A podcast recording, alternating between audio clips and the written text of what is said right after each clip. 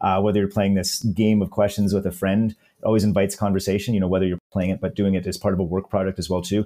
It's almost more about the conversation these inspire kind of create in the room versus the question answer to the question themselves. You know, it's always like, oh, I didn't know that. We didn't think that. Let's talk about why. Why did you answer it this way? Let's dive into that. What's up, and welcome to Sweathead with Mark Pollard. I have Parker Mason, a strategist who's currently freelancing, based out of Vancouver, Canada. We're going to be talking about the Proust questionnaire today. Sounds very intellectual, Parker. Welcome. Hey, thanks for having me, Mark. How are you doing? Good, good.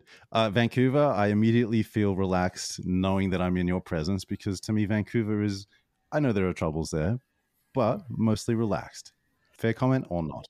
Yeah, fair comment. Definitely a bit of a slower pace than uh, Toronto or you know some of the other cities. And I've kind of had a conversation with people last night that no one moves to Vancouver for the job. They move here to do other stuff like hike, yoga, ski, whatever. So people go into it with that mentality.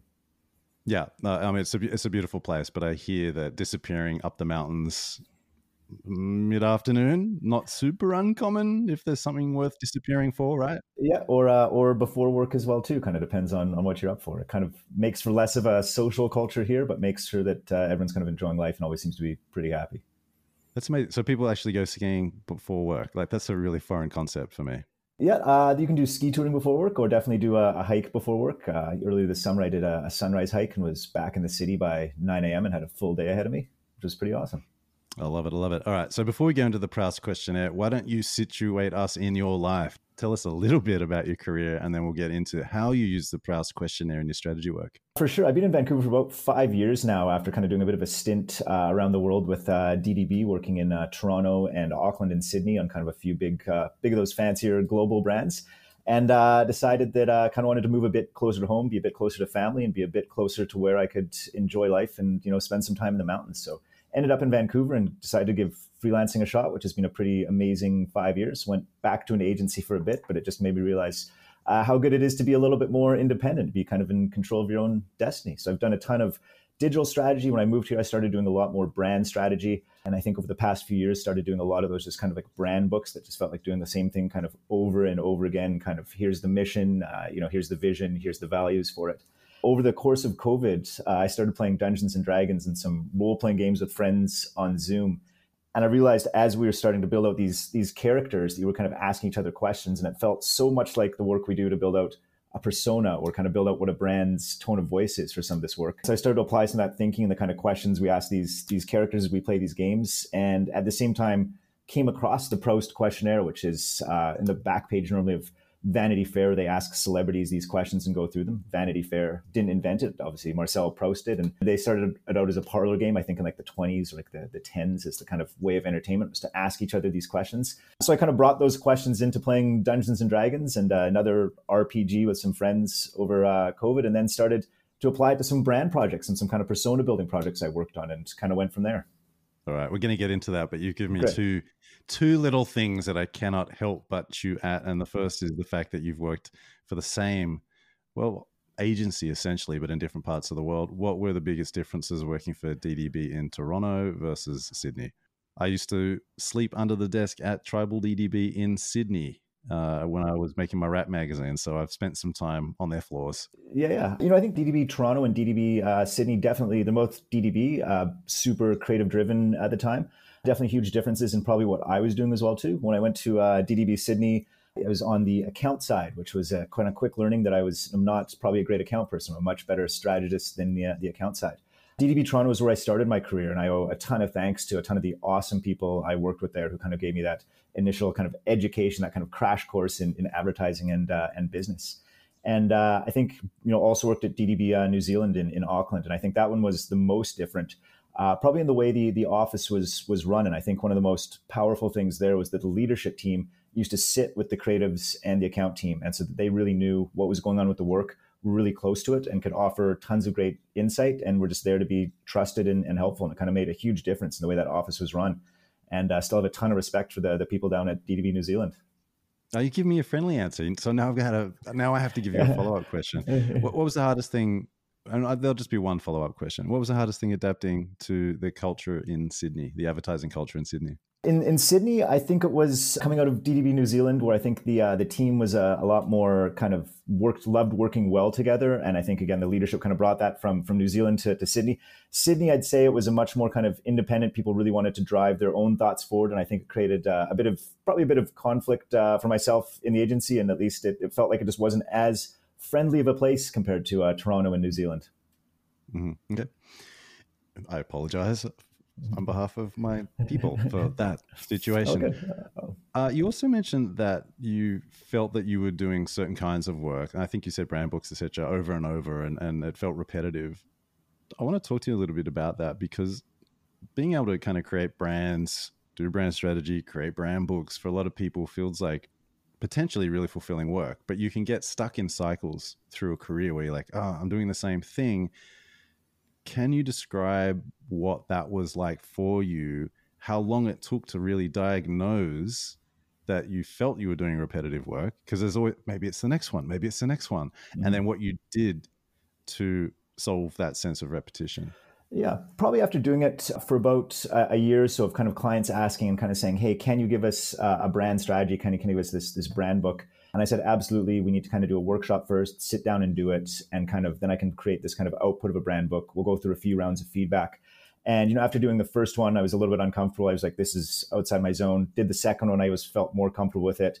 Did the third one, it kind of felt like I had a bit of a formula for it. By the fourth, fifth, and sixth, it felt like the formula was just so repetitive, and especially the nature of the client feedback and it kind of ended up watering down a little bit of the final deliverable to the fact that you know I kind of felt like I was delivering the same thing over and over, which the clients might have liked at the end of the day, but felt like I was kind of not doing the most innovative, cool stuff on my own.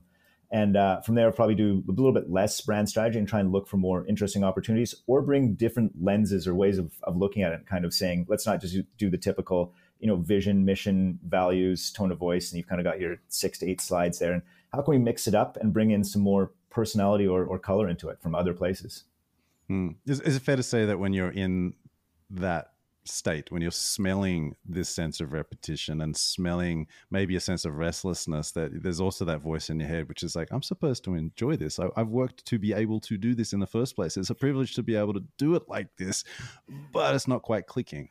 Exactly. And when I first started doing, you know, I first moved to Vancouver, I was doing started doing brand strategy then, and it was super exciting and new. And I was like, oh, this this whole angle of strategy that I've kind of had a bit of experience doing and knew about it, but it was yeah, it felt fresh and exciting and new. And then after a few years, it kind of dove off, and I wanted to explore some some different stuff. But absolutely. All right. It's just worth pointing these things out because often when you're coming up, you're like, the next thing's going to be the thing and I'm going to be happy. And then you're like, uh, it's the next thing. And then you keep doing that. Right. Yeah. And, it, I, and I think it's important if you like novelty, you like variety, you have to work out ways to reinvent your work and maybe yourself so that you feel that energy that you want to feel because your work will be better for it. We're just having an honest conversation about these things. Yeah. All right. Yeah, absolutely. No, I, I started out doing social media and kind of got a bit bored of that, started doing more digital. And now I've kind of circled back and said, hey, you know what? Social media's got some newer, different stuff going on. It's kind of cool, kind of fun to get back in there and start to do some of that planning. And I'm sure I'll get tired of that after a, a few months or another year after that and try something maybe, else. Maybe, yeah, yeah, for sure, yeah. for sure. All right, the Proust questionnaire. Let's get into it. How do you use this in in your work? It's thirty five questions. How do you use it? Yeah, I've used it a couple different ways. Uh, for kind of a side project that I'm doing with a, a, friend of mine, you know, we started to put together. This is months back, the kind of the, the brand book for it to kind of you know make sure we're on the same page with what we wanted to do. And he's more of an SEO digital guy, and I said, hey, I can kind of figure out the tone of voice of this side project. I said, how about we sit down and have a coffee and uh, run through the Proust questionnaire as if we were that side project? How would this kind of this brand, this kind of company that we're starting, how would they answer the questions? Kind of make sure we're on the, the same page. It has to do with cycling in this in the city and you know riding your bike in the city. And as we went through the questions and kind of talked through each of the answers, we realized we were really on the same page for for what we wanted to do with this, this side hustle thing we're gonna we're gonna do soon and I kind of really both of us kind of clicked at that moment and said, "Great, you know, this is this is to work." I started to pull it into a few other projects since then, and kind of went through it and would talk through some of the questions with clients and get them to answer it as if they were that brand and how it might come to life. But I've also found a lot of value in doing it in workshops. We've been doing some journey planning for workshops to set things off. You know, you've got an audience in mind for the workshop. Everyone's kind of read through some of the data. We know this audience is, you know, some of their patterns, some of their spending habits, what their interests are. But to kind of talk about it, I asked the clients to answer a few of these questions as if they were that audience. And it's a really good way to kick things off. And it's certainly not something that you'd kind of publish and say, great, we've solved the audience problem. Here it is. We've answered 10 questions in the Proust questionnaire. But to get into the mindset of having a group conversation to go through it, it's a great way to kind of put yourself in the mind of that audience and really think through, oh, you know, what is, you know, one of the questions is, you know, what is your greatest extravagance? You know, what is our audience's greatest extravagance? You know, it's not going to be buying our brand's product or, you know, buying this because we're talking to them. It's something else in their life. What else is going on in their life? What is their greatest fear? And again, we're not going to solve that fear necessarily with our product, but again, it's to re- kind of recognize that there are other stuff going on in the lives of the uh, the audience we're talking about. Right, right. So you use it as a bit of a thunderbolt, a, a real shortcut, yeah. a push into empathy, so that you know, the conversations exactly. aren't really about like what do we want as a company. It's let's immediately and maybe dramatically think through the minds of uh, the people that we're selling to or serving. The first question is, what is your idea of perfect happiness? Do you have an answer for that for yourself? Probably, probably uh, surfing a wave off the coast of uh, Maui on a beautiful tropical day with uh, clear water beneath me. I think that's uh, done that oh, a few wow. times, and it's a pretty good idea of, of, happiness. I think, and I'd love to get back there again. Sign me up! Sign me up! Yeah, yeah. Uh, that one in particular, how would you imagine, or could you report, perhaps, about how people involved with brands have answered that based on their audience? What sorts of answers have you heard or seen from clients? you know, I think I think for this this side project I'm, I'm working on, what really kicked it off. It's uh, a side project uh, to kind of promote cycling in our in the, the city of Vancouver with a with a friend of mine. And the way we answered that is the idea of perfect happiness is commuting to work on a, a designated bike lane on a beautiful summer day. And how do we capture that kind of feeling and bring that into some of our communications and get other people to feel that? That was one way we did it. I think you know for another brand i'm kind of working with a sports drink brand. The one way we captured that was that idea of perfect happiness is the glow after a really hard workout. When you know all the tough stuff's done you're sitting there leaning against the wall sweating and you're kind of you know ready for the the day if you've done a morning workout you just feel like you really accomplished something okay i like it i like it yeah and the, your language there for those who like to use big words, uh, just pointing out that Parker's not using big words, very accessible, big word, very accessible uh, language to, again, achieve that shortcut of, uh, of that empathy boost. So we're going to go through the questions. We're not going to answer every single one of them, but we are going to pause on a couple. Number two is what is your greatest fear? And then number three is what is the trait you most deplore in yourself? How might the bike riding people answer that? the bike riding people i'm trying to remember how exactly we we answered the their greatest fear i think it was you know being cut off by a car or living or commuting from somewhere where you didn't have access to, to great designated bike lanes or you know having a flat tire on your, your way to work or something like that. You know it's going to make you late. It's not that enjoyable thing. Your hands get greasy. It doesn't have that kind of same joy that, that cycling does. And again for the cycling one you know what is the trait you most deplore in yourself? For the cycling one we answered it kind of something along the lines of getting angry at drivers. I think that's not something that we wanted to to get into or explore. You know it wasn't bikes versus cars. It was celebrating the idea of bicycling. So kind of that really set us up and said great. So we're not going to be anti-car. We're just pro cycling pro having a, a great day Okay. And then I'm going to read the next three and we'll choose one to answer. Number four, what is the trait you most deplore in others? Five, which living person do you most admire? Six, what is your greatest extravagance? Well, Parker, what's your greatest extravagance? I think definitely during COVID was uh, fancy gym clothes. You know, spending a lot of time and kind of working out at home. And uh, Vancouver's also the kind of home of athleisure, so kind of buying fancier gym clothes that you can feel good walking about and, and around. Nice sweatpants, nice uh, dry fit shirts, that kind of thing. Okay. And for someone who's into bike riding, what might their greatest extravagance be? I think for the the brand, I think the way we answered it on behalf of the brand was the greatest extravagance is kind of great commuter bag. You know, spending a lot on that kind of backpack that you can or clip onto the side of your bike or something like that. Rather than the bike itself, it's the it wasn't about spending a ton on a bike. It's not reaching this kind of hardcore road cyclist community. It's about the accessories around it and the fact that you can tr- transition from you know home to office pretty easily. So I think we said the greatest extravagance was like a nice bike bag. Okay, I'm going to give you number seven. I, I like how this interview is all yeah. set up for me. I don't have to do a lot of work.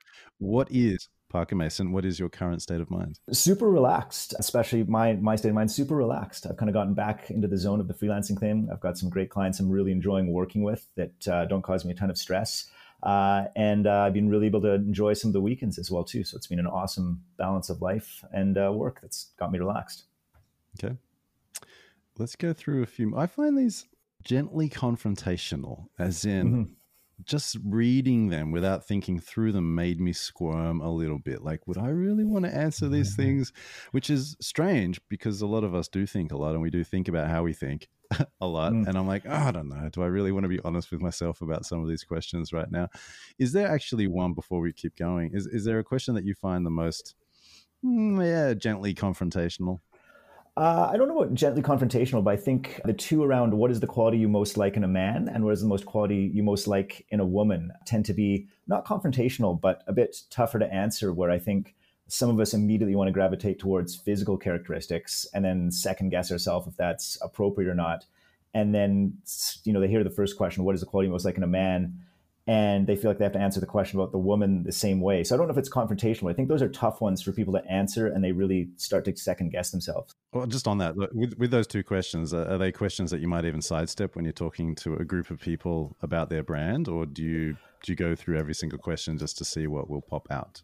Yeah, I think there's 35 questions on the entire Proust questionnaire, which is a lot to go through. I think if you sit down with someone and do it and talk through the whole thing, it kind of takes around half an hour to, to an hour. So it's too much to go through in a, in a meeting or anything with clients. I definitely kind of cherry pick kind of five to 10 to go through. If it's just a one on one project with someone, I'll probably go through all of them. And those are probably some of the ones I cut just because I don't think they give you anything super compelling unless your brand is a very brand, you know, for men or for women and has a real stand in that territory. I don't think they quite make sense. Okay. So they are 12 and 13. I'm going to go through 8, 9, 10, and 11, which are what do you consider the most overrated virtue? Then we have on what occasion do you lie?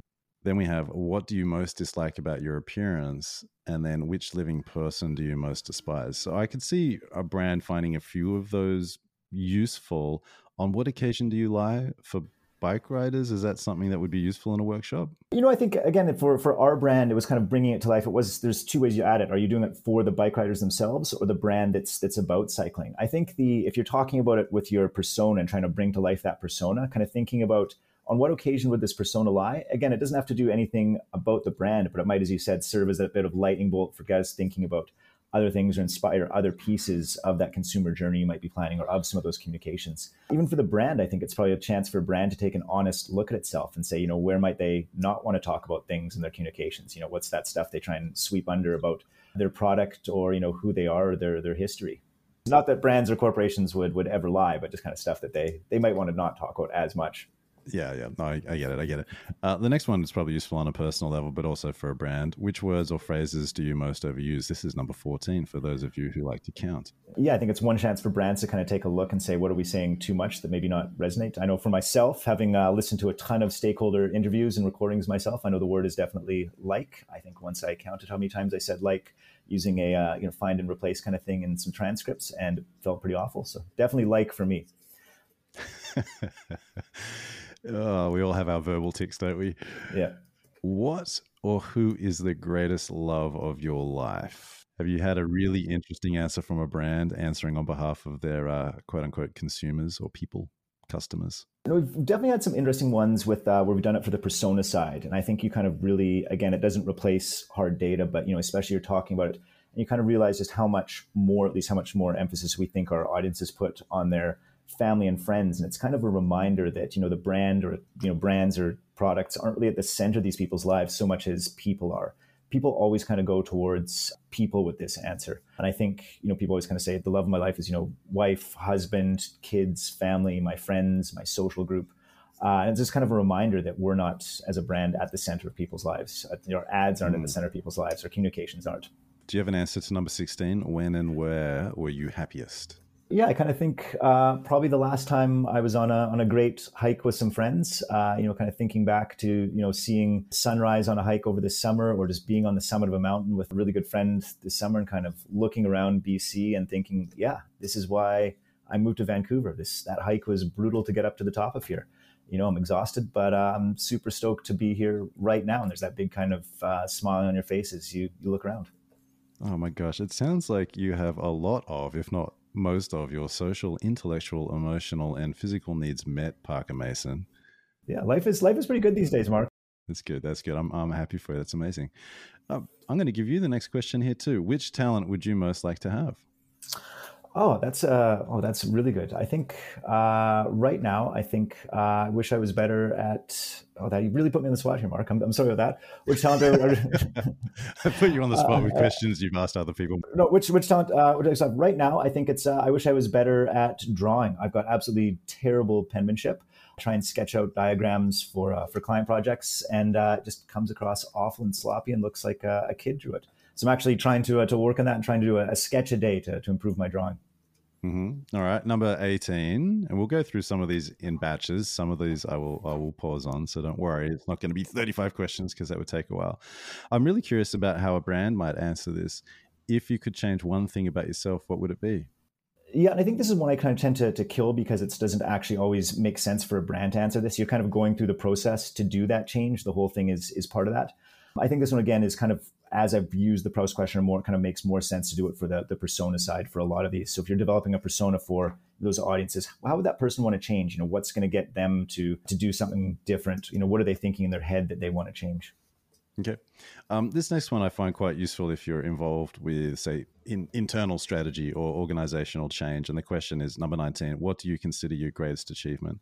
So if you're working with people on, for example, how to write better creative briefs or how to do better creative work, this kind of question is useful because in answering it, you, you don't just want a quick answer, as in it's campaign X or it's this thing we did in mm-hmm. you know 2019. That's it. You want to understand why that's the thing that comes to mind because in their answer to that in their explanation you might unearth the behaviors and the beliefs that coexist that you then want to put on show so that they can remember when they're striving to do great work that those behaviors and beliefs need to be front of mind not just kind of accidental mm-hmm. uh, anything to add about that I think you kind of uh, yeah you, you said uh, you said it I think you said it very well the the answer when you kind of dig into it. And I think a lot of these too I think you said it, not just this question it's to dig into the why as well too.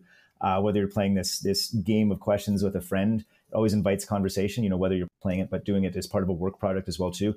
It's almost more about the conversation these inspire kind of create in the room versus the question answer to the question themselves. You know it's always like oh I didn't know that. We didn't think that. Let's talk about why. Why did why did you answer it this way? Let's dive into that yeah, and with a question like why, because we often would say that ourselves or we would hear it from somebody else. I don't just stop at the first answer, ask why. You know, I'm looking for things like the principles that seem to be in this person's belief system that, and their beliefs, maybe mm. implicit, maybe explicit, and the behaviors that come together, because those things become this little operating system that operates them literally is there anything other than say principles beliefs and behaviors that you're looking for when you start to ask why? Because I, I, do think there's a maturing process learning how to interview where you go from you have these questions and you want to get the answer and kind of fill it in like a form almost on behalf of the respondent to hang on i actually want to ask you a few more questions just about one answer that you gave right? There's this maturing process. So when you're asking why what what are you looking for just to kind of i think uncover more about why they got to that answer and you know what formed their opinions to get there and what made them think it. You know for example if we're doing it again for the persona thing if someone in the group comes up with a really odd answer for this you know what's inspired that answer? What's brought them to that? What's kind of the, the journey to take them to that answer? Okay yeah, you're looking for the little bits that make the sum in case yeah. the little bits are actually the things that need to be mm-hmm. exaggerated and, and, emphasized in in the future, right? Yeah, yeah. I think it's also just looking at the questions, not as each answer individually, but how do you kind of this whole doing this whole survey? How does that give you a shape of someone? How does it give you a shape of a brand as well too? No one question is going to give you that you know true insight into who a person is. It's looking at it overall, and probably depending on the person, depending on the brand you're kind of doing this on behalf, uh, it's going to be different questions that are going to be important and give you the most uh, interesting stuff. Okay. Love it. All right. I'm going to do a run of four of these, and then I'm actually going to ask you personally the very last question. And I'm going to do that because you seem like a well adjusted individual. And this question will be 23, and it's about misery. Heads up.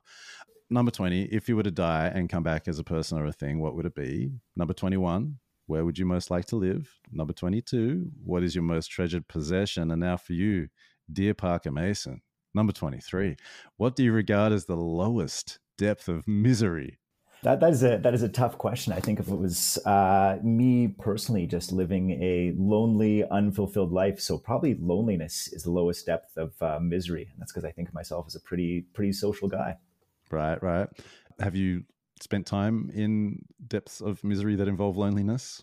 Yeah, definitely. I think uh, having moved and traveled around a lot, there's definitely been points where I've been pretty uh, running pretty solo for a while, and uh, it was pretty pretty miserable until I kind of moved moving to a different city every couple of years. There's always time to, to it takes to make new friends, make those new social connections, and as much as we're all connected around the world with Zoom and everything, it's not quite the same until you build up that that friend network in a new place.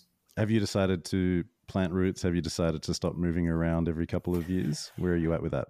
Yeah, I think being in Vancouver five years, I'm going to stick around in Vancouver for a little while. It's uh, such a great city, as you said. It gives you such that awesome balance of work uh, and life and social activities. I've kind of lived in the big cities of uh, Toronto and Auckland's not as big, but Toronto and uh, Sydney, and I kind of Vancouver's the perfect size city. It's got some city stuff, it's got nature stuff, it's got great amount of work and great amount of social activities. Love it. I love it. I love it.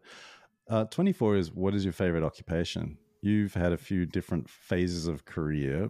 I mean, what's your favorite occupation? Uh, just uh, freelance consultant now. You know, I don't even know if I'm quite calling myself quite a strategist. I'm doing a lot of work with some agencies just to help them out more with their process and their strategy team, and I'm doing less actual strategy work for their clients. And just you know, the balance of the freedom that's given me to kind of choose, you know, kind of make my own week, make my own month, and also I love teaching and, and helping others. And it's given me a lot of joy in, in doing that as well too. So current occupation of, you know, advertising strategic consultant, I'm not really sure I have a, a title anymore, is, is absolutely it.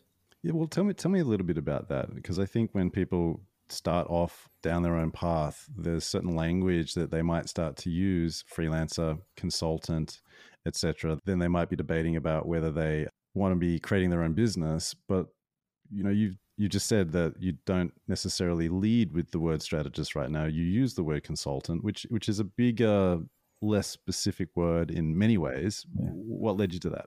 Uh, I think it's just I, I, don't know if I was. I think I had before that I was doing some digital strategy. I was doing some brand strategy, and I think I had a business card at one point that I made for myself that said, you know, brand and digital strategy, and then realized that kind of said those were two sort of different things it wasn't necessarily pigeonholing myself, but uh, it also didn't really describe what I do. So I kind of these days, I'm sure I have a title that I've got for myself on LinkedIn, but I kind of come at it uh, more about just describing to the companies I want to work with or that want to work with me the kinds of things I can do rather than putting a, a simple title on it. And that's led to some absolutely more interesting work and more fulfilling work for myself as well too. So rather than just kind of pumping out a quick you know brand strategy or something or doing this i'm actually engaging with the client or the agency a little bit more and helping their team members mm. out I like that. I like that. So we've got about 10 ish questions to go. I always have to look at this 25 to 35. That means there's more than 10 people. There's 11, right? Right. All right. So right. I'm going to read a few of them and then we'll pause on some. And I kind of, there's a couple here that I can see being quite useful from a brand point of view. What is your most marked characteristic? Pretty useful for a brand to be contemplating, right? Yeah, absolutely. And I think you get some. This is one of those ones that almost it's the kind of the brand people are almost expecting to kind of talk about, and probably everyone's most excited to talk about. And the the downside that it is one where people, especially you know brands, always kind of come in with those kind of canned answers. And it's one of the reasons for questions like this that I hate telling clients about what we're going to be talking about that day because they kind of really give it that thought. So, what are some ways to work through those canned responses? Because there are certain responses that seem like proclamations, big announcements that will come out especially to an, a question like what's your most marked characteristic? You might get a word like authenticity and it's announced in such a regal way that you can't really push it around that much or that's what people want you to think. And there's also other things like we're a better for you food brand or we're not a product, we're a lifestyle brand. And, and they're not necessarily characteristics, but they're examples of canned responses to questions like this that can really be stuck because the most senior person in the room has said them. How do you work your way around them to actually get to something that might be useful for the work that you're trying to do? I think first of all, I hate like I think I mentioned I hate sending through these questions or any questions like this in advance for a discovery session or a session with clients because then they kind of they spend time doing their homework to make sure that they have those canned responses that are kind of the corporate approved ones that their boss will give uh, the thumbs up to. And then when we get in the room, I hate asking the question. You know, again, if we go through the Proust questionnaire, that's that's one thing. But you know, sometimes you talk to a brand and you say, "What is your most marked characteristic?" And not that we use that phrase and I push them to say, how would you explain that to? I always use my example of my nephew who's 10 years old. You've met him at a barbecue. I love to, to set that scene. He's asking you about what your brand is known for. How would you explain it to him in really simple terms that then he can talk to his friends? and I say, okay, great. Uh, also, my you know my uh, other nephew here, who's who's 18, he's just about to go to university. He's obviously a little bit sharper. He knows a little bit more of the world. How do you explain it to him versus you know how would you write this down in an email to your boss or something like that? And so you get people to put that that hat on of explaining it to someone who might not know their industry, who might not know you know our fancy marketing buzzwords that kind of like authenticity uh, and synergy that get that get added in there, and it makes them pause and use those words that are probably a bit more simple and more kind of plain English, you know, the, the $1 words versus the $10 words. Yeah, so very similar to the. I'm going to read the next five questions out, but the next five questions do similar work as well, right? And they are so number 26, what do you most value in your friends? Number 27, who are your favorite writers? Number 28, who is your hero of fiction? Number 29, which historical figure do you most identify with? Those kinds of questions set up like a new structure of conversation. You're kind of hoping to open up a new pathway that you can have a different kind of conversation with that might lead you to more usable language, right? Mm-hmm. Mm-hmm. And so you take those, you know, who yours, who's your hero of fiction, you know, which historical figure do you want to identify with? You know, you get some great names with that, and hopefully they're all kind of in the same vein. And you kind of pull out, great, what are the, the shared attributes of all the people, you know, in the room that we had who said the mo- historical figure do they most identify with? So is it, are they talking about heroes? Are they talking about politicians? Are they talking about artists? You can kind of pull those common traits and say, great, based on this, we kind of think the, the common themes in this are X or Y. Mm-hmm. Uh, yeah, I find these kinds of questions when I'm doing, especially stakeholder interviews with very senior people who shift between corporate language and plain speak. These questions help them realize that this is a different kind of interaction where I'm expecting a different kind of language and for it to be a bit playful. And sometimes in the reflection, a CEO or a very senior person sometimes can go from very matter of fact language to you start to sense their emotion. They're thinking about you know a TED talk and a, hero on the TED stage, or someone that they grew up watching their TV shows of, or watching their films, etc. And there can be a really beautiful crack that you're trying to essentially bottle in strategy as well. Do you find that your clients are able to open up to these kinds of questions? I think it's honestly it's it's 50-50, you know, not always. And I think it's a combination of depending on how willing that client is to open up uh, and how well I've set up the the interview or the conversation that we're going to go through with these kinds of things. You know, I think sometimes if you started off too formally and say, great, you know, how do you see the brand in about, you know, 10 years, do those really boring interview questions or things like that, it sets the tone for the entire workshop, the entire stakeholder interview. But if you can start it off on a bit more of a kind of fun note of different mentality, uh, I always use the reference from the movie Mean Girls, if you remember, where uh, Amy Poehler's character plays the mom, and she comes in and she's like, "Oh, I'm not like those other moms. I'm one of those cool moms." I, I kind of jokingly say to my clients and kind of start meetings with something a little more fun. Uh, as an activity or something and say, you know, I'm not, this isn't like those other meetings. This is one of those cool meetings. You can kind of put down your guard. You don't have your laptops open. You can relax. You know, we're not going to make you take notes. We'll be taking the notes. We're not even really going to take notes. This is a conversation. And if you can set it up a little bit like that, you tend to get better answers where the, the clients are able to go off script a bit more and kind of think a bit more uh, creatively in their mind as well too, and not just do those answers by by rote that they've kind of know they, they should be doing that they've read in their own brand book previously. And it is it, it is important to have some kind of script or go to metaphor that you can use to assert the you're basically asserting the culture of the interaction that you're going to have for the mm. next mm-hmm. hour or for mm-hmm. the next half day, uh, because otherwise people might assume it's business as usual and they might even be suspicious of you. Like are you actually there to interview them to find out stuff about them and from them or are you maybe investigating them? There can be a little bit of a mistrust in the air sometimes unless you really set the tone and set the signal for what you're expecting the type of interaction to be right? Exactly. And it's it's really those those first few minutes are, are key and i wish i could say i nail it every single time in those those conversations those meetings but it's it's doesn't always happen. All right. I think i mention number 30 i'm going to um, mention it very briefly it sort of builds on what we already that, that group that cluster of questions that we went through number 30 is who are your heroes in real life do you have one parker uh, I've got a favorite author. Uh, Kim Stanley Robinson is my favorite science fiction author who writes a lot about climate fiction, about climate change, and about living on Mars. And uh, I think he's lived an interesting life and just writes these beautiful, amazing books. But otherwise, uh, I love sports and love martial arts. And uh, George St. Pierre, the Canadian mixed martial artist, is such a well spoken gentleman and just top athlete and has really dedicated himself. So those are probably my, my heroes in real life. Yeah, I used to enjoy watching him. An attractive man as well. Um, yeah, he's super, super handsome. very handsome. Yeah, 31 and 32. I'm not sure. Would you use these ones in a, in a session? They are. What are your favorite names? No, I think 31 is kind of one of those throwaway ones. I think it's even when you talk about it in conversations with friends and any kind of one, it's it's one of those ones that just doesn't quite work for our purpose uh, in this. And you know, even I don't know if you even get an interesting answer from anyone. Right. I think you might say, at best you could say you know what are some other brand names you like? You know if you're doing it for the persona thing you know what are the names of the people in your family is kind of a switch on it but you're not getting anything crazy insightful there. Right right. 32 i correct myself. I was going to say 32 and 31 was similar in that maybe not super useful but like what is it that you most dislike? It is useful i think for brands to have enemies or things that they dislike as a way to i don't know capture some drama so that there's something that you're potentially fighting. Do you use that one often Yep, I do, and I think it's you set it up perfectly. It's that always who's the brand uh, against, and not to say they have to be this constantly an antagonistic character that they're against. But I really do like the one. What is it you most dislike? Uh, and sometimes that gets answered in a way where it's what do you most dislike about what the brand is doing itself right now? And you kind of say, great, they don't want to do this for communications. But I think it's better when they answer it in the format of a little bit of, as you said, who they're against. Mm. 33. What is your greatest regret? Do you have one of these personally, Parker? Uh, you know, no, only because we're on the topic of uh, advertising. Probably wish I'd read some of the more classic advertising books earlier in my career. I only started doing them when I was freelancing, and I was like, oh, a lot of this made sense. This would have helped me, you know, five years ago. But that's not a, a crazy regret. I feel like I've lived a pretty good and happy life that's that's led me to here. So no real big regrets besides reading more advertising books, and I don't think that'll be my my deathbed regret. I am so happy, but also slightly disgusted at how well balanced you seem to be as an individual, and I'm wondering if it's real. Is this, is this person real?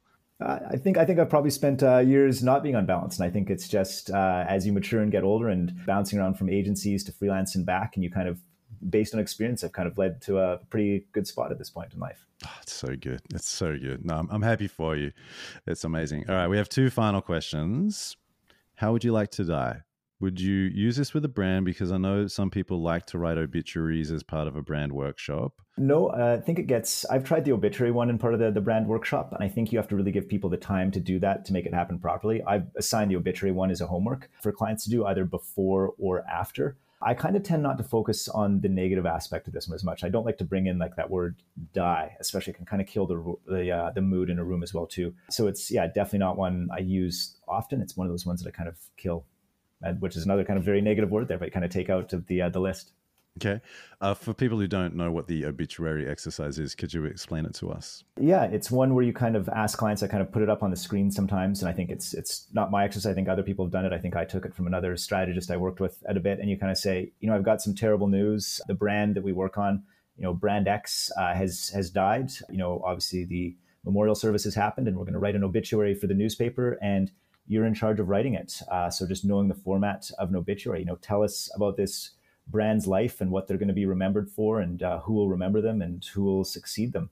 And uh, people can get very creative and very good with it. It really kind of gets to the heart for people, you know, when clients write this about what the brand is most important for. And again, we talk about getting away from that kind of standard brand book, that standard corporate speak. It's a chance for them to kind of flex their creativity and get outside that as well too because everyone kind of understands the obituary as a as a format the obituary as a as a brief is it right to say that there's often or possibly sometimes a bit of resistance to that kind of question because i don't want my brand to die Yep, I've had uh, you know clients just straight up say, you know, I'm not going to do this. This is too negative. We don't want to focus on the negatives. And I've kind of said, well, we're not killing your brand here. It's just more of a creative exercise. But I've definitely had some clients just push back and say, I'm not going to do this. It's too kind of dark and depressing. And I think those are the ones that also kind of won't go outside the boundaries of, you know, saying anything that wasn't approved in the previous previous existing brand communications.